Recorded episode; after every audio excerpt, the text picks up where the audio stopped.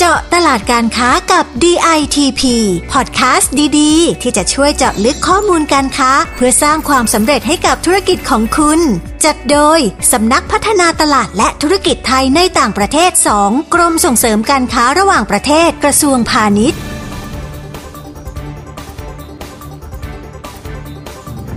สวัสดีค่ะ ได้เวลาของพอดแคสต์เจาะตลาดการค้ากับ DTP และดิฉันประภาบุรณสิริหัวหน้ากลุ่มงานแผนและอำนวยการเช่นเคยนะคะ คุณผู้ฟัง วันนี้นะคะพอดแคสต์ของเราจะพาไปพูดคุยกับนักออกแบบ และผู้ประกอบการรุ่นใหม่ ที่มี passion ในการลุกขึ้นมาทำสิ่งดีๆ เพื่อสิ่งแวดล้อมนะคะ และทำให้โลกใบนี้น่าอยู่ยิ่งขึ้น ซึ่งเขานะคะไม่ได้แค่คิดหรือพูดเท่านั้นนะคะ แต่ยังลงมือทำอย่างจริงจัง และต่อเนื่องมามากกว่า 10 ปีเลยนะคะ คุณผู้ฟัง ขอต้อนรับคุณท็อปพิพัฒน์อภิรักษ์ธนากร ผู้ก่อตั้งและผู้บริหารบริษัทคิดคิดจำกัด สวัสดีค่ะ คุณท็อป สวัสดีครับ คุณประภาครับค่ะ ในฐานะที่คุณท็อปนะคะ คลุกคลีทำงานอยู่กับด้านสิ่งแวดล้อมมานานเนี่ย คุณท็อปมองเห็นว่าประเทศไทยของเราเนี่ยเดินทางมาไกลแค่ไหนคะ ในเรื่องของการเปลี่ยนแปลงพฤติกรรม เรื่องการทำลายสิ่งแวดล้อม หรือว่าเรื่องโลกสีเขียวอะค่ะ โอ้ต้องย้อนกลับไปในสมัย ตอนที่ผมเริ่มต้นทำใหม่ๆประมาณปี 2007-2008นะครับค่ะในในช่วงนั้นเนี่ย ต้องอธิบายเลยครับว่าไอ้คำว่า eco คืออะไรอือหือแล้วก็พื้นฐานในประเทศไทยของเราในตอนนั้นนะครับค่ะเรายังไม่ค่อยได้มีการตื่นตัวเท่าไหร่ค่ะในเรื่องการรักษาสิ่งแวดล้อมอือหือ ผมอะเรียนจบออกแบบผลิตภัณฑ์ ก็เลยเริ่มต้นจากการออกแบบผลิตภัณฑ์ให้เป็นมิตรกับสิ่งแวดล้อมอ่าฮะเปิดร้าน Eco Shop หอ่าลังฮะจากนั้นก็ค่อยมาเป็น consultอือฮึถ้าถามดูอะฮะก็คือผมอยู่ตรงนี้มาได้ 10 กว่าปี แล้วก็ทำ SE Social Enterprise ที่เป็นธุรกิจเพื่อสังคมและเน้นเรื่องสิ่งแวดล้อมได้อือหือก็แปลว่า 10 กว่าปีที่ผ่านมาครับ นอกจากผมจะสนใจแล้ว ผมสามารถที่จะรันเป็นธุรกิจหารายได้เข้ามาในอือฮึบริษัท และในวันเนี้ยก็เป็นการ ตื่นตัวของของภาคประชาชน ไม่ว่าจะเป็นการลดพลาสติก การแยกขยะอือคหืวามอรู้ความเข้าใจในเรื่องสิ่งแวดล้อมค่ะก็ถ้าพื้นฐานเรื่องความรู้ความเข้าใจผมว่าตอนนี้ดีมากแล้วอือหือก็จะเหลือแค่ในเรื่องการช่วยกันบิวในเรื่อง action อือฮึว่าเราจะสามารถอือฮึช่วยกันคนละไม้คนละมือได้อย่างไรในการ action ค่ะที่เป็นมิตรกับสิ่งแวดล้อมในแบบของตัวเองที่ตัวเองถนัดนะครับอือฮึ ก็หมายถึงว่าตอนเนี้ยทุกคนรู้จักเพิ่มมากขึ้นความองค์ความรู้ก็มีในขณะที่เราเริ่มต้นที่คุณท็อปเริ่มต้นมาเนี่ยค่อนข้างลำบากเพราะไม่มีใครรู้จักเลยแบบพูดแล้วก็เอ๊ะมันคืออะไรนะมันเป็นยังไง ทีนี้พอตอนเนี้ยแล้วเนี่ยอยากจะถามคุณท็อปว่า แล้วทุกคนจะลงมือร่วมมือหรือเริ่มต้นตรงเนี้ยในขั้นตอนที่คุณท็อปพูดเนี่ยยังไงดีคะถ้าเป็นภาคประชาชนนะฮะผมค่ะว่าเราสามารถที่จะทำในสิ่งที่ที่ตัวเองทำแล้วรู้สึกว่าทำได้อะอ่าฮะผมอะ พยายามอยากจะบอกว่าตัวผมหรือตัวคุณนุ่นที่ที่เป็นภรรยาครับอือฮึคือเราก็ไม่ได้เป็นมนุษย์สิ่งแวดล้อมแบบร้อยเปอร์เซ็นเต็มอือฮึถ้าอะไรที่เราทำไม่ได้ เราก็เราก็อาจจะหลีกเลี่ยง เช่น การที่จะปั่นจักรยานไปในทุกที่อ่าการกินค่ะแพนเบสทุกมื้อออ่าฮะหรือว่าการจะลดการใช้ single use plastic แบบร้อยเปอร์เซ็นต์อ่าฮะทำแบบเต็มที่ขนาดนั้นไม่ได้ ผมก็พยายาม compromise อันเนี้ยเป็นในภาคของประชาชนอือฮึต่อมาคือในแง่ของภาคธุรกิจอือฮึ ตอนเนี้ยฮะบริษัทจดทะเบียนก็จะมีการที่จะต้องต้องต้องทำในเรื่องของ one report SD อือฮึ report อือฮึแล้วถ้าบางบริษัทต้องเป็นในเรื่องของเอ่อ DJSI ที่ไปต่างประเทศคืออันเนี้ยมันจะต้องเหมือนถูกบังคับการการบังคับไกลๆว่าค่ะเออคุณจำเป็นที่จะต้องอ่าทำฮะเพื่อให้ เพื่อให้หุ้นมีความยั่งยืน ให้บริษัทมีความยั่งยืน อีกอันหนึงก็เป็นในส่วนของภาครัฐค่ะที่เข้ามาช่วยกันในการที่จะในการที่จะตั้ง กฎระเบียบต่างอือฮึๆหรือว่าการที่จะไปเอ่อทำสัญญากับต่างประเทศนะฮะผมว่าค่ะเนี่ยพอมันมีสามภาคที่เป็นภาคใหญ่ๆอะครับ ร่วมมือกันนะครับ อันนี้ก็จะเป็นสิ่งที่เราสามารถจะเห็นการเปลี่ยนแปลง แล้วก็ช่วยกระตุ้นได้ตั้งแต่ภาพใหญ่ จนมาถึงภาคเล็กที่เป็นประชาชนนะครับอือฮึเพราะฉะนั้นอย่างที่คุณท็อปพูดเนี่ยเราเองก็ช่วยได้เริ่มจากเรา แต่ว่าเราไม่จำเป็นต้องทำทุกอย่างให้มันครบถูกไหมคะคุณท็อปคือ เริ่มอะไรได้ ก็เอาตรงนั้นมันค่อยๆสะสมทุกคนถูกไหมคะ ใช่ครับอะทีนี้อยากจะมาถามต่อว่า แล้วเห็นยังไงหรือว่ารู้สึกยังไงกับไอ้พวกการลดใช้พลาสติก หรือพลาสติกครั้งเดียวที่เขาต้องทิ้งหรือไม่ใช้แล้วอะไรเงี้ยหรือว่ามันในต่างประเทศเนี่ยมีกฎระเบียบออกมาว่าห้ามใช้เลยอะค่ะ ต่างประเทศมีมีมีกฎระเบียบอย่างล่าสุดที่ผมไปญี่ปุ่นนะครับ เวลาค่ะที่จะไปซื้อของตามที่ต่างๆอะอือฮึตอนเนี้ยเขาก็เริ่มในการที่จะคิดเงินแล้วอือฮึถ้าเกิดใครอยากจะซื้อของเขาแล้วต้องการ shopping bagอือฮึอันเนี้ยก็จะเป็นส่วนที่เห็นในในต่างประเทศ ที่ที่ลงมาทำกับภาคประชาชนอือฮึส่วนนอกนั้นนะครับ ผมว่าเอ่อต้องอธิบายคำว่าเซอร์คูล่าอือฮึ เพราะว่าบางทีแล้วเนี่ยคนจะไม่เข้าใจว่าเอ้ยไอการลดการใช้พลาสติกแบบใช้ครั้งเดียวทิ้งมันมีผลอะไรค่ะ คือพลาสติกมันได้มาจากการขุดน้ำมันนะฮะอือฮึแล้วน้ำมันเนี่ยมันก็ใช้แล้วมันมีสิทธิ์ที่จะหมดไปในอนาคต มันจะดีกว่าถ้าเกิดคุณขุดน้ำมันผลิตใช้อือฮึแล้วไม่ทิ้งอือฮึไอการไม่ทิ้งเนี่ยมันจะสามารถย้อนกลับมา เพื่อที่จะเอามาแล้วให้กลายเป็น material อีก อีกครั้งหนึ่งค่ะซึ่งถือว่าเนี่ยเป็นระบบ circular อือฮึไม่ใช่ linear แบบสมัยก่อนอือฮึเวลาที่เราไม่เราไม่ทิ้งแล้วเราแยกขยะ มันจะถูกเอาไปจัดการ เช่น เอาไปเอาไปเอาไปบดอ่าเอาไปรีไซเคิลอือฮึแล้วก็เอาไป upcycle เพื่อออกมาแล้วมันอาจจะกลายเป็นเสื้อเป็นกระเป๋าและเป็นของอือฮึอื่นๆนะครับอือฮึที่มันจะมีคุณค่ามากกว่าการที่เราจะทิ้งลงไปในบ่อฝังกลบ หรือว่าเอาไปฝังลงใต้ดิน อันนี้เป็นสิ่งที่สิ่งที่เราคิดว่าระบบ circular มันน่าจะเอามาใช้กับบริษัทต่างๆ ได้ในการที่จะพัฒนาผลิตสินค้าตัวเอง หรือว่าอือฮึทำในเรื่องการผลิตสินค้าแล้วส่งออกไปที่ต่างประเทศเพราะถ้าเกิดมีเรื่องแบบเนี้ย ผมคิดว่าตลาดต่างประเทศก็จะเป็นเป็นการยอมรับในสินค้าหรือ packaging ของคุณได้มากยิ่งขึ้น ค่ะเพราะฉะนั้นนะคะคุณผู้ฟังฟังมาถึงตรงนี้แล้วเนี่ยเราก็จะมองเห็นแล้วว่าในเรื่องของเรียกอะไรโลกสีเขียว หรือว่าการที่เราจะแบบดูแลโลกนี้ให้มันดีขึ้นต้องเริ่มต้นยังไง ทีนี้คุณท็อปก็เล่าให้เราฟังหลายส่วนแล้ว ทีนี้ได้ยินมาว่าทั้งหลายทั้งปวงที่คุณท็อปเล่ามาทั้งหมดเนี่ยเป็นเหตุผลหรือเป็นแรงบันดาลใจที่ทำให้คุณท็อปเนี่ยคิดในเรื่องของการออกแบบแอปพลิเคชันขึ้นมา เพื่อจะช่วยกระตุ้นหรือว่าปรับเปลี่ยนพฤติกรรมการใช้พลาสติกของประชาชนหรือของผู้คน ใช่ไหมคะ ลองเล่าให้เราฟังหน่อยว่าแอปพลิเคชันเนี่ยมันเป็นยังไงหรือว่าประชาชนหรือว่าคุณผู้ฟังเนี่ยจะเข้าถึงเข้าไปร่วมมือร่วมใช้ยังไงคะขอบคุณคุณประภานะครับแอปพลิเคชันเนี้ยเป็นแอปพลิเคชันที่ชื่อว่า Eco Life อ่าฮะสามารถที่จะเข้าไปดาวน์โหลดแล้วก็ใช้ได้เลยค่ะวันนี้ t a r g e t ที่เราอยากที่จะให้ใช้จะมี2 t a r g e t หลัค่ะกๆ เราเริ่มต้นคิดว่าเราอยากที่จะทำให้ทุกคนมีสิทธิ์ที่จะอยู่ในสิ่งแวดล้อมที่ดีได้อ่าฮะดังนั้นการดีไซน์เบื้องต้นมันจะทำให้ง่าย สนุก ได้สิทธิประโยชน์พร้อมกับการวัดผลได้อย่างเป็นรูปธรรมอือฮึสุดท้ายการวัดผลเนี้ยสามารถที่จะเทิร์นเป็นคาร์บอนฟุตปรินที่ลดลงได้อือฮึแล้วเราใช้สูตรการคำนวณจากทางอบกหรือว่า TGO อือฮึวิธีการเล่นจะมีสองสองส่วนอือฮึส่วนแรกก็คือภาคประชาชนครับอือฮึถ้าคุณดาวน์โหลดแอปพลิเคชันมาแล้ว แล้วคุณไป ตามสถานที่ต่างๆ เช่น ร้านกาแฟที่ตอนเนี้ยเรามี partner อยู่ ก็สามารถที่จะไปถึงปุ๊บลดการใช้ single use ด้วยวิธีการคือเอาแก้วไปเองอ่าแล้วคุณค่ะก็ค่ะไปไปซื้อกาแฟซื้อเครื่องดื่ม เสร็จพอเวลาที่คุณเห็นตัว QR code คุณก็ไป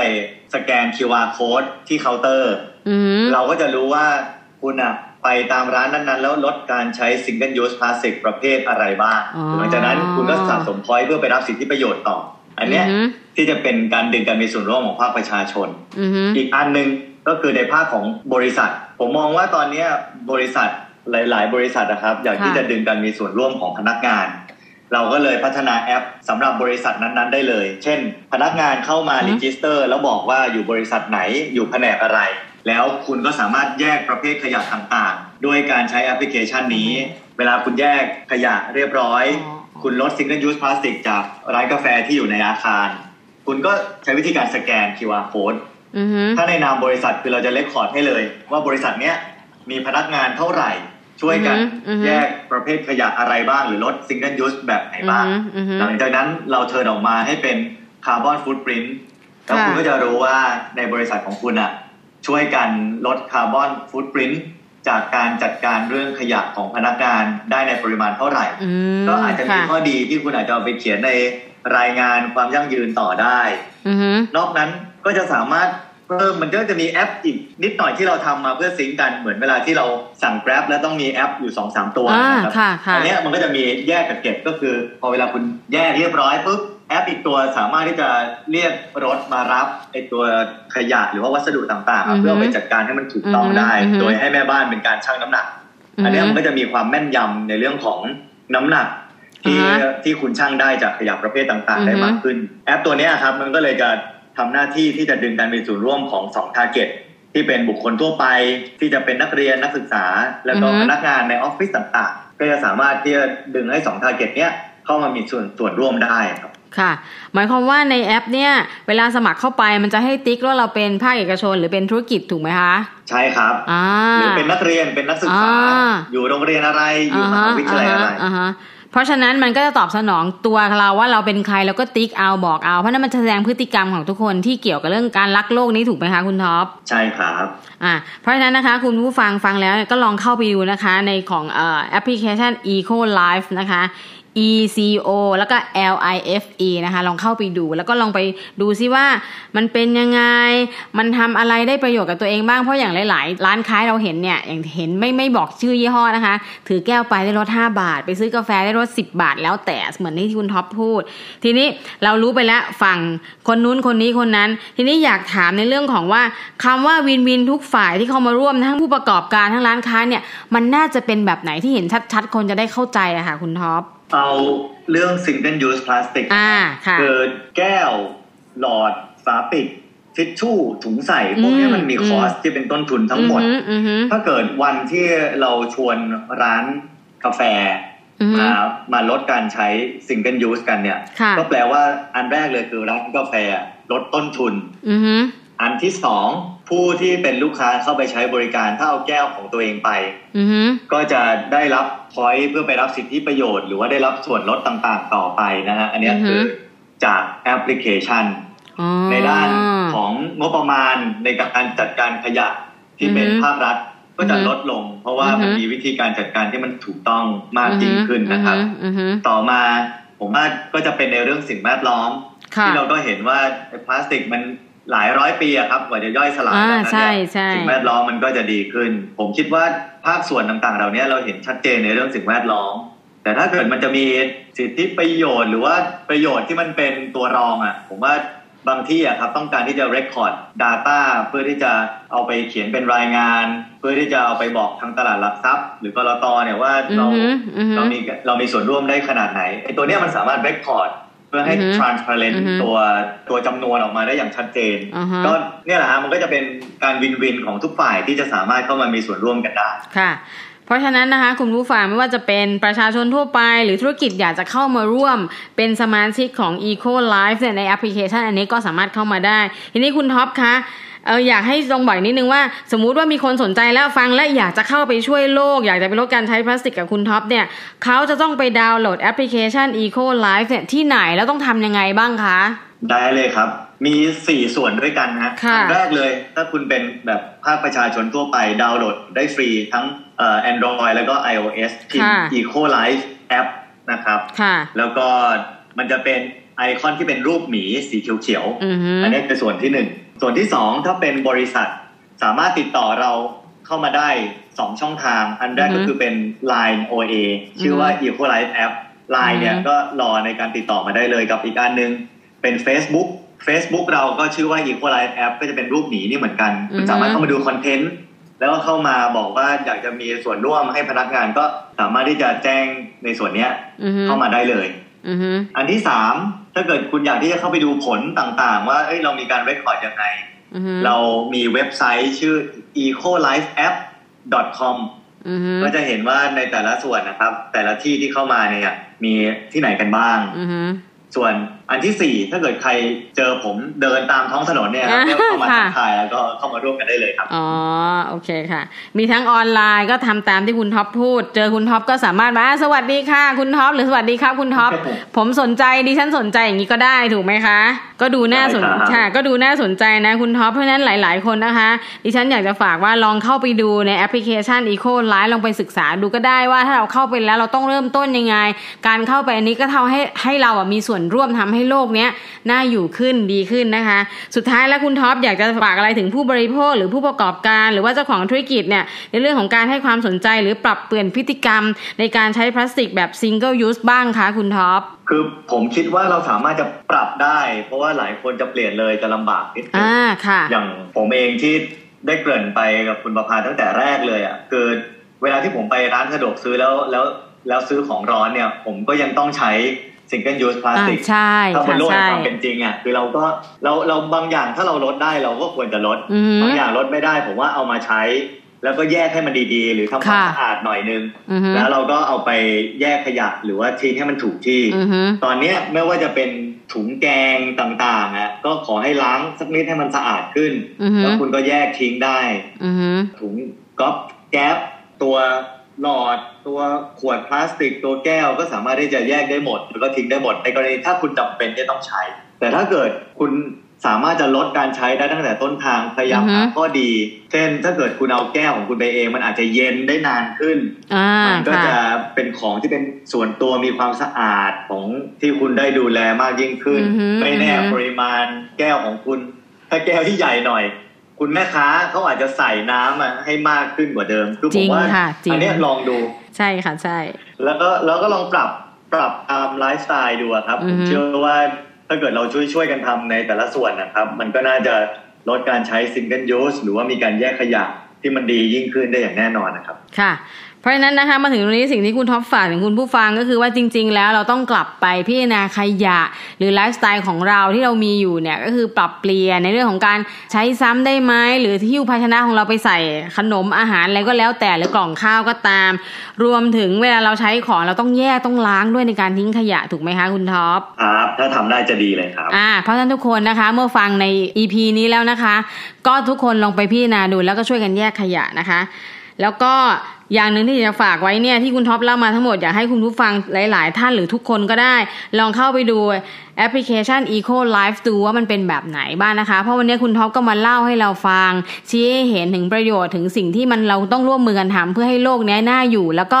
ปลอดภัยจากสิ่งต่าง ๆ ที่เราเป็นคนสะสมเองก็คือพลาสติกนั่นเองนะคะ วันนี้นะคะต้องขอขอบคุณคุณท็อปพิพัฒน์อภิรักษ์ธนากร เป็นอย่างมากนะคะ ที่มาร่วมแบ่งปันแนวคิดสีเขียว พร้อมแนะนำแอปพลิเคชันดีๆ อย่าง Eco Life ให้เราได้รู้จักกันนะคะ ครับด้วยความยินดีครับคุณประภาขอบคุณคุณผู้ฟังทุกๆท่านด้วยนะครับค่ะ คุณผู้ฟังคะ คุณท็อปยังอยู่กับเราต่ออีกหนึ่ง EP นะคะ ซึ่งเราจะไปพูดคุยกันให้ลึกถึงความหมายของการออกแบบที่เป็นมิตรกับสิ่งแวดล้อม ถ้าไม่อยากพลาดคอนเทนต์ดีๆ แบบนี้นะคะ คุณผู้ฟังต้องมากดติดตาม กดไลค์กดแชร์พอดแคสต์เจาะตลาดการค้า